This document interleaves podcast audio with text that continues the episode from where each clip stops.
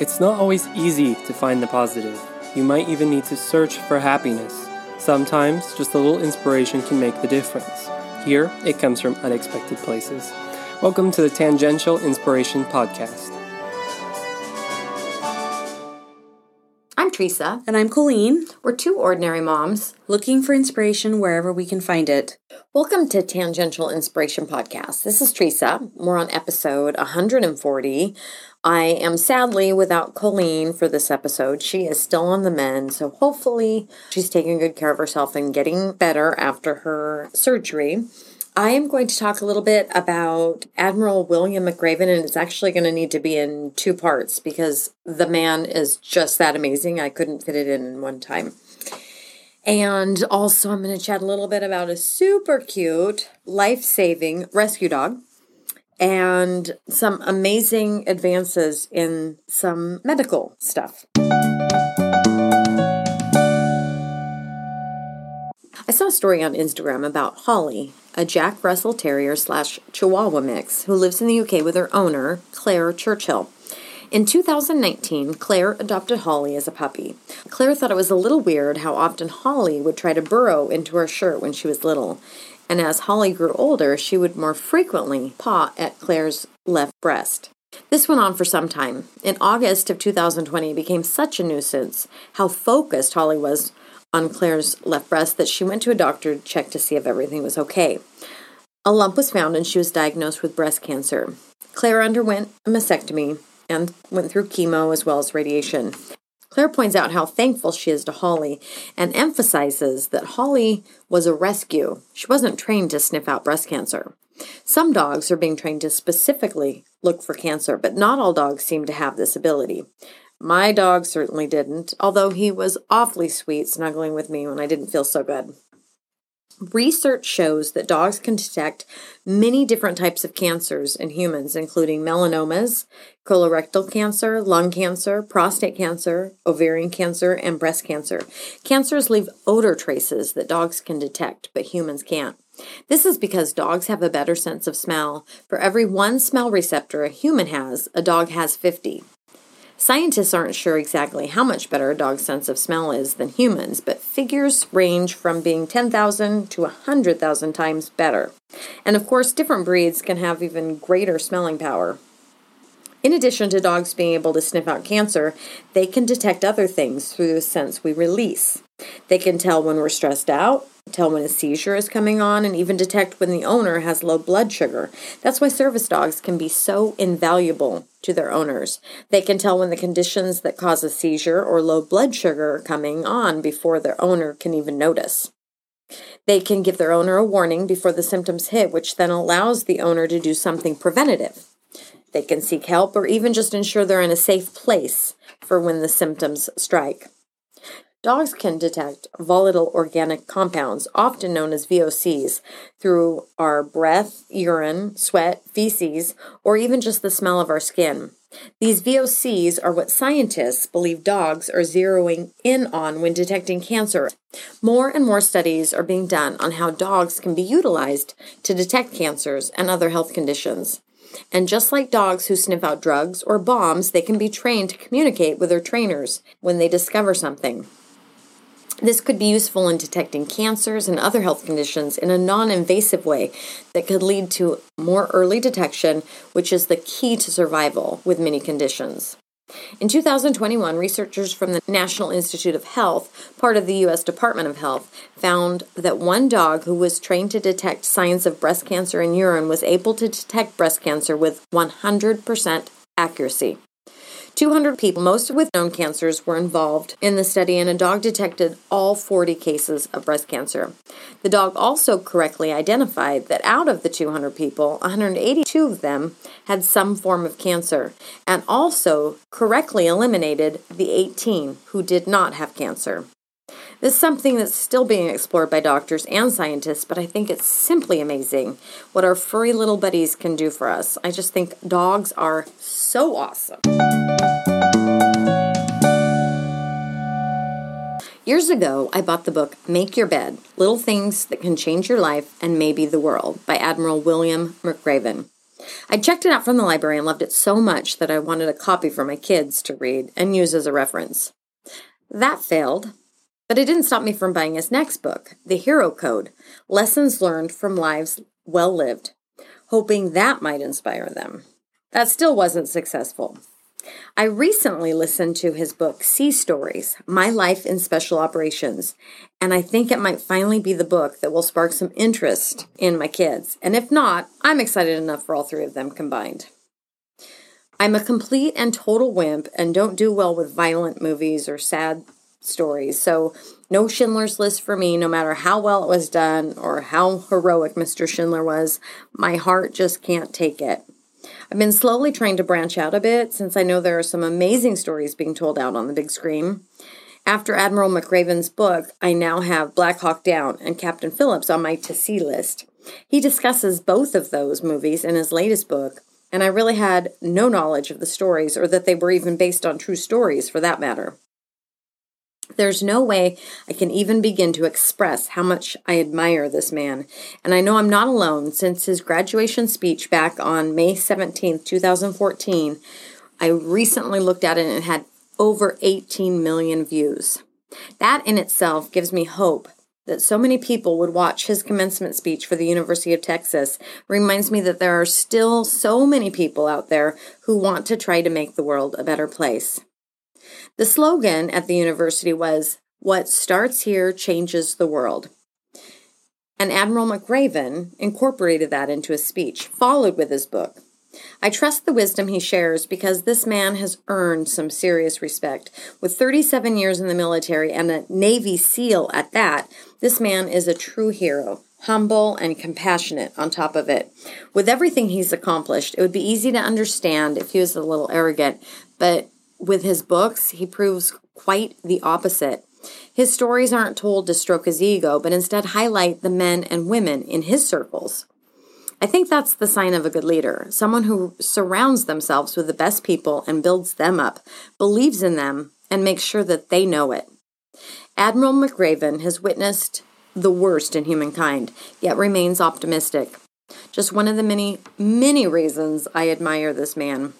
That, and he talked about It's a Wonderful Life, a movie I chatted about back in episode 61, one of my favorite, all time favorite movies, let alone Christmas. He talked about it in his Sea Stories, which I think I'll have to discuss next week, since there's no way I'll be able to guess, discuss all of that in just one episode. So I'll start with the speech that first introduced Admiral McRaven to 18 million of us back in Austin with his words of wisdom for that graduating class. First off, Start off by making your bed. Most of us won't see the SEAL training barracks in Coronado, California. The beds have a steel frame, two sheets, and a gray blanket. In the morning, if your bed wasn't made properly, you'd be sent out on a 10 mile run. That's pretty good incentive to get your bed made to pass inspection. He pointed out years later that when they caught Saddam Hussein, he was intrigued to notice that he had never made his bed. Admiral McRaven pointed out it was that kind of laziness that can lead to the downfall of a dictator. I think his point was the importance of setting your start to the day. Starting off with an accomplishment from which to build from. It's something so simple that can make such a powerful impact.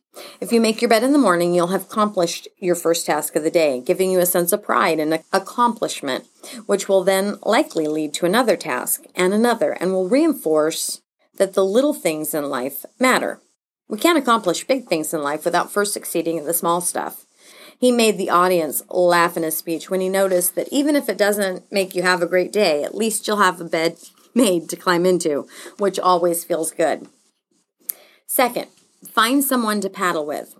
He speaks so much about his wife. In fact, when he retired from the Navy, he pointed out that it was all possible because of Georgeann. I love that he gave her kudos when it was his moment to shine. But with his speech, he was referencing his SEAL comrades. He said they would row in teams of seven. If you got on a boat with someone who was tired, you wouldn't go as fast, and so your team would end up doing 500 push ups when you got to shore. Still was teamwork.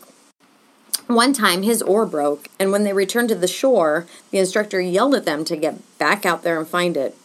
Obviously, they weren't going to find a broken oar, but they got out there and suffered together. Those boats needed everyone to paddle in order to be successful, and he compared that to life. We need help to change the world, support from our friends, family, colleagues, even strangers to make a difference. So, if we want to change the world, we need to find people who are willing to help us do it. Number three, measure a person by the size of their heart. I love this so much. While he was referencing his experience with the SEALs, I find this so much in civilian life as well. It's not so much your size, how much money you have, or your place in society, it all comes down to your heart. For his SEAL class, they started with 150 people, and within a few weeks, they were down to 42. They had one boat they called the Munchkin Crew because none of the men were over five foot five inches. The crew included one American Indian, one African American, one Polish American, one Greek American, one Italian American, and two kids from the Midwest. They all out paddled, outran, and outswam the other crews. McRaven pointed out that SEAL training was a great equalizer. Your heart was the only thing that mattered, not your skin color, ethnic background, education, or social status. True for SEALs and true for life. Number four, get over being a sugar cookie and keep moving forward. There is no question that I wouldn't even make it to Hell Week with SEAL training. The reasons are too long to list, but being sugar cookied would most certainly be on that list. Several times a week, the men would line up for uniform inspection, and no matter how much they prepared or how perfect it looked, the instructors would always find something wrong.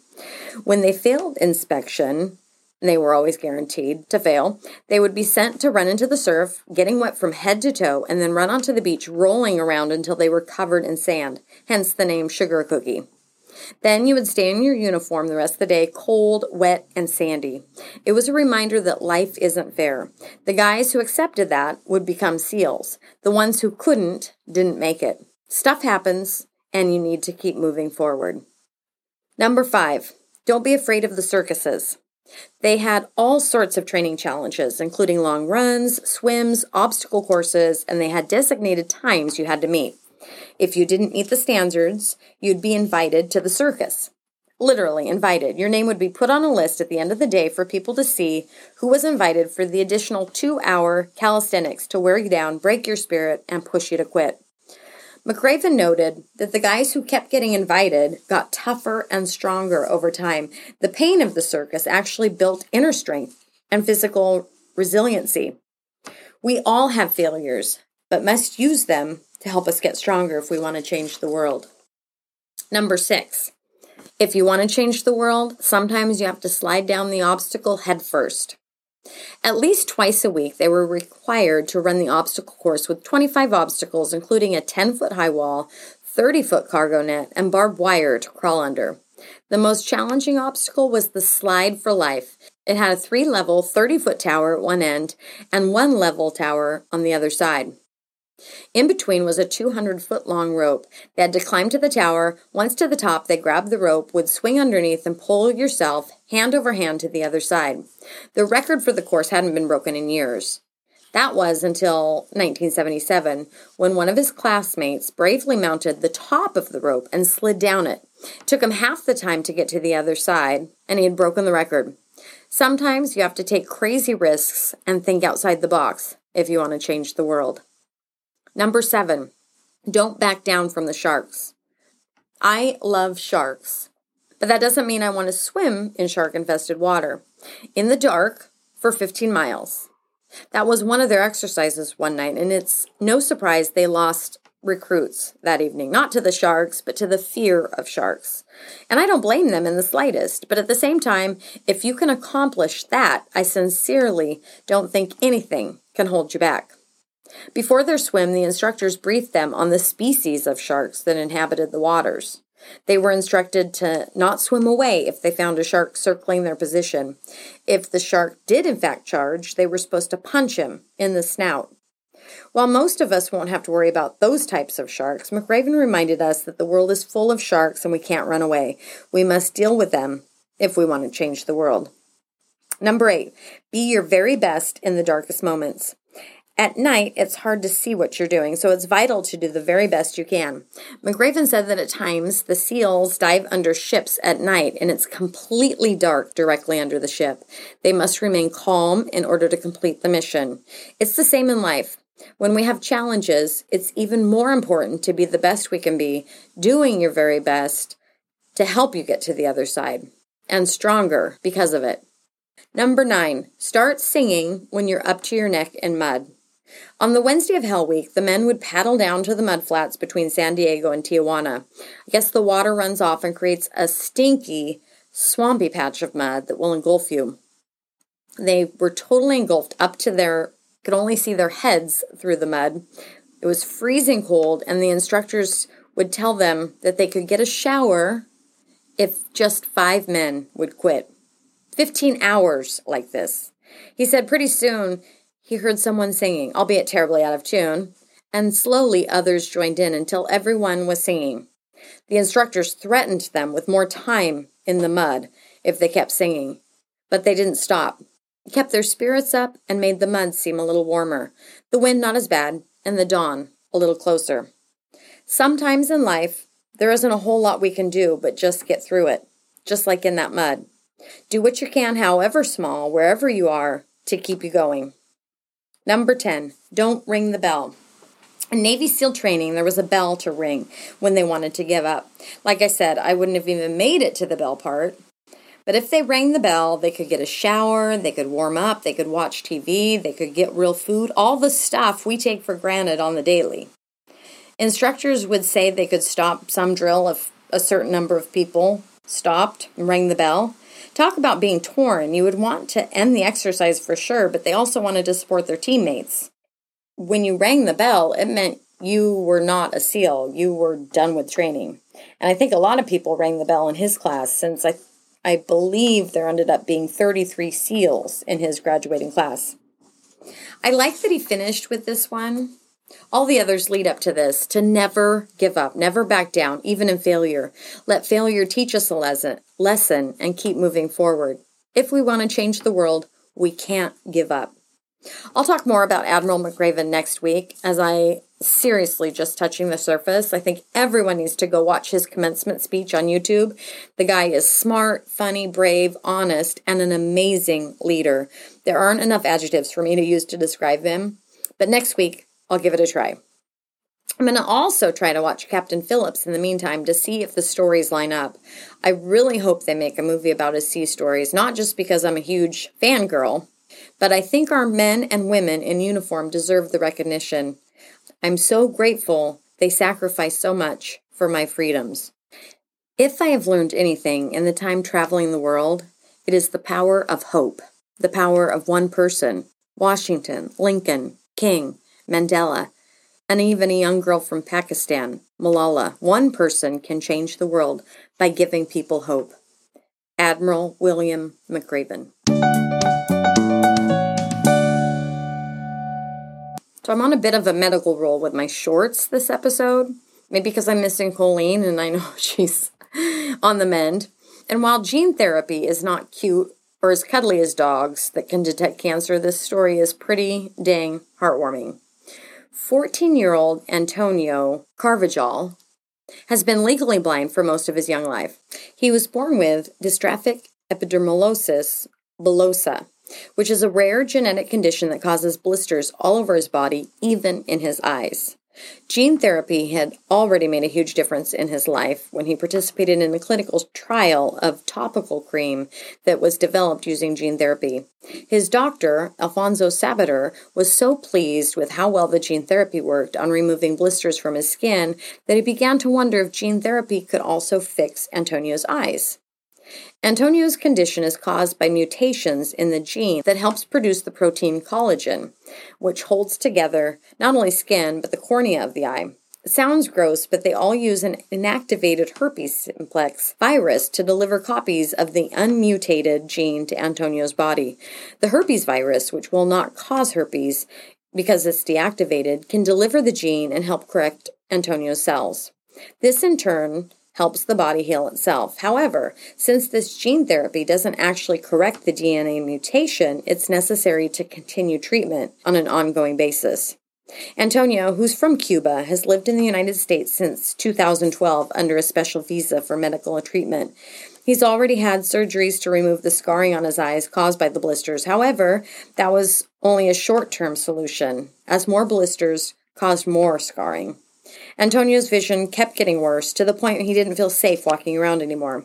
At the time of the surgeries, Dr. Sabater didn't have any answers, but he promised not to give up on finding a solution. Each time Dr. Sabater saw Antonio, Dr. Sabater would assure Antonio he was working on the problem. Antonio would always respond, Yeah, I know you're going to do it. It was this hope that kept Antonio going. After Antonio got into a clinical trial for gene therapy to treat his skin condition, which is shared by only about 3,000 people worldwide, Dr. Sabater thought, what if this could be reformulated for his eyes? Dr. Sabater reached out to the Pittsburgh based Krystal Biotech Company, the maker of the gene therapy skin cream, to see if it would be possible to do a similar treatment for Antonio's eyes. The co founder of Krystal Biotech, Suma Krishnan, figured it wouldn't hurt to try. Dr. Sabater and Krystal Biotech spent two years testing the drug on mice before getting a compassionate use approval from the U.S. FDA and hospital review boards. The idea was that if they did nothing, Antonio would go completely blind. If they tried the gene therapy, Antonio had a chance to regain his sight. Antonio had surgery on his right eye to remove scar tissue and then used the gene therapy in the form of eye drops to treat the eye following the surgery. They were optimistically cautious. The gamble paid off because the scarring didn't return, and each month there was a significant improvement in his eye. And while his vision is not perfect with 2020, they got it to a 2520, which is probably better than my vision now. Now he has had his left eye done, and it's still in the healing process, with his sight continuing to improve. He still has to do weekly eye exams and continues to use the gene therapy gel. And while his skin is healing, the process takes time, and his skin is still fragile enough that Antonio wears protective clothing. There's hope that this gene therapy technique could be used to treat other skin and eye conditions and potentially other diseases. Dr. Amy Payne, a dermatology professor at the University of Pennsylvania, says that this approach, quote, delivers gene therapy that really addresses the root cause of the disease. Antonio now has his vision mostly restored, and it continues to improve.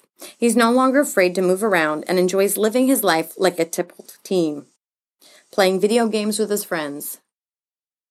Antonio's mom credits Dr. Sabater. She tears up when she talks about him. He's been there through everything. He's not only a good doctor, but such a good human being and provided us with hope. He never gave up. While I don't fully understand the medical side of this type of treatment, the idea that we can use gene therapy like this to cure diseases or heal the body is absolutely amazing to me. There are so many people out there that suffer from horrible conditions, especially kids. Maybe the end of so many child diseases is not that far off. We can definitely cross our fingers.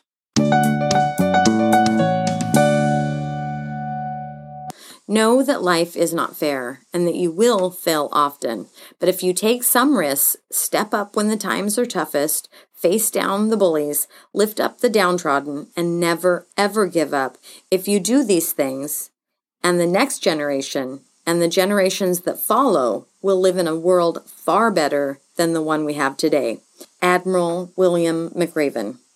We want to hear from you. Please email us your thoughts, story ideas, or just say hi at tangentialinspiration at gmail.com. Tell us about someone inspiring in your life and like or subscribe to our podcast. It helps us out and helps others find us. You can find more information about us at our website, tangentialinspiration.com.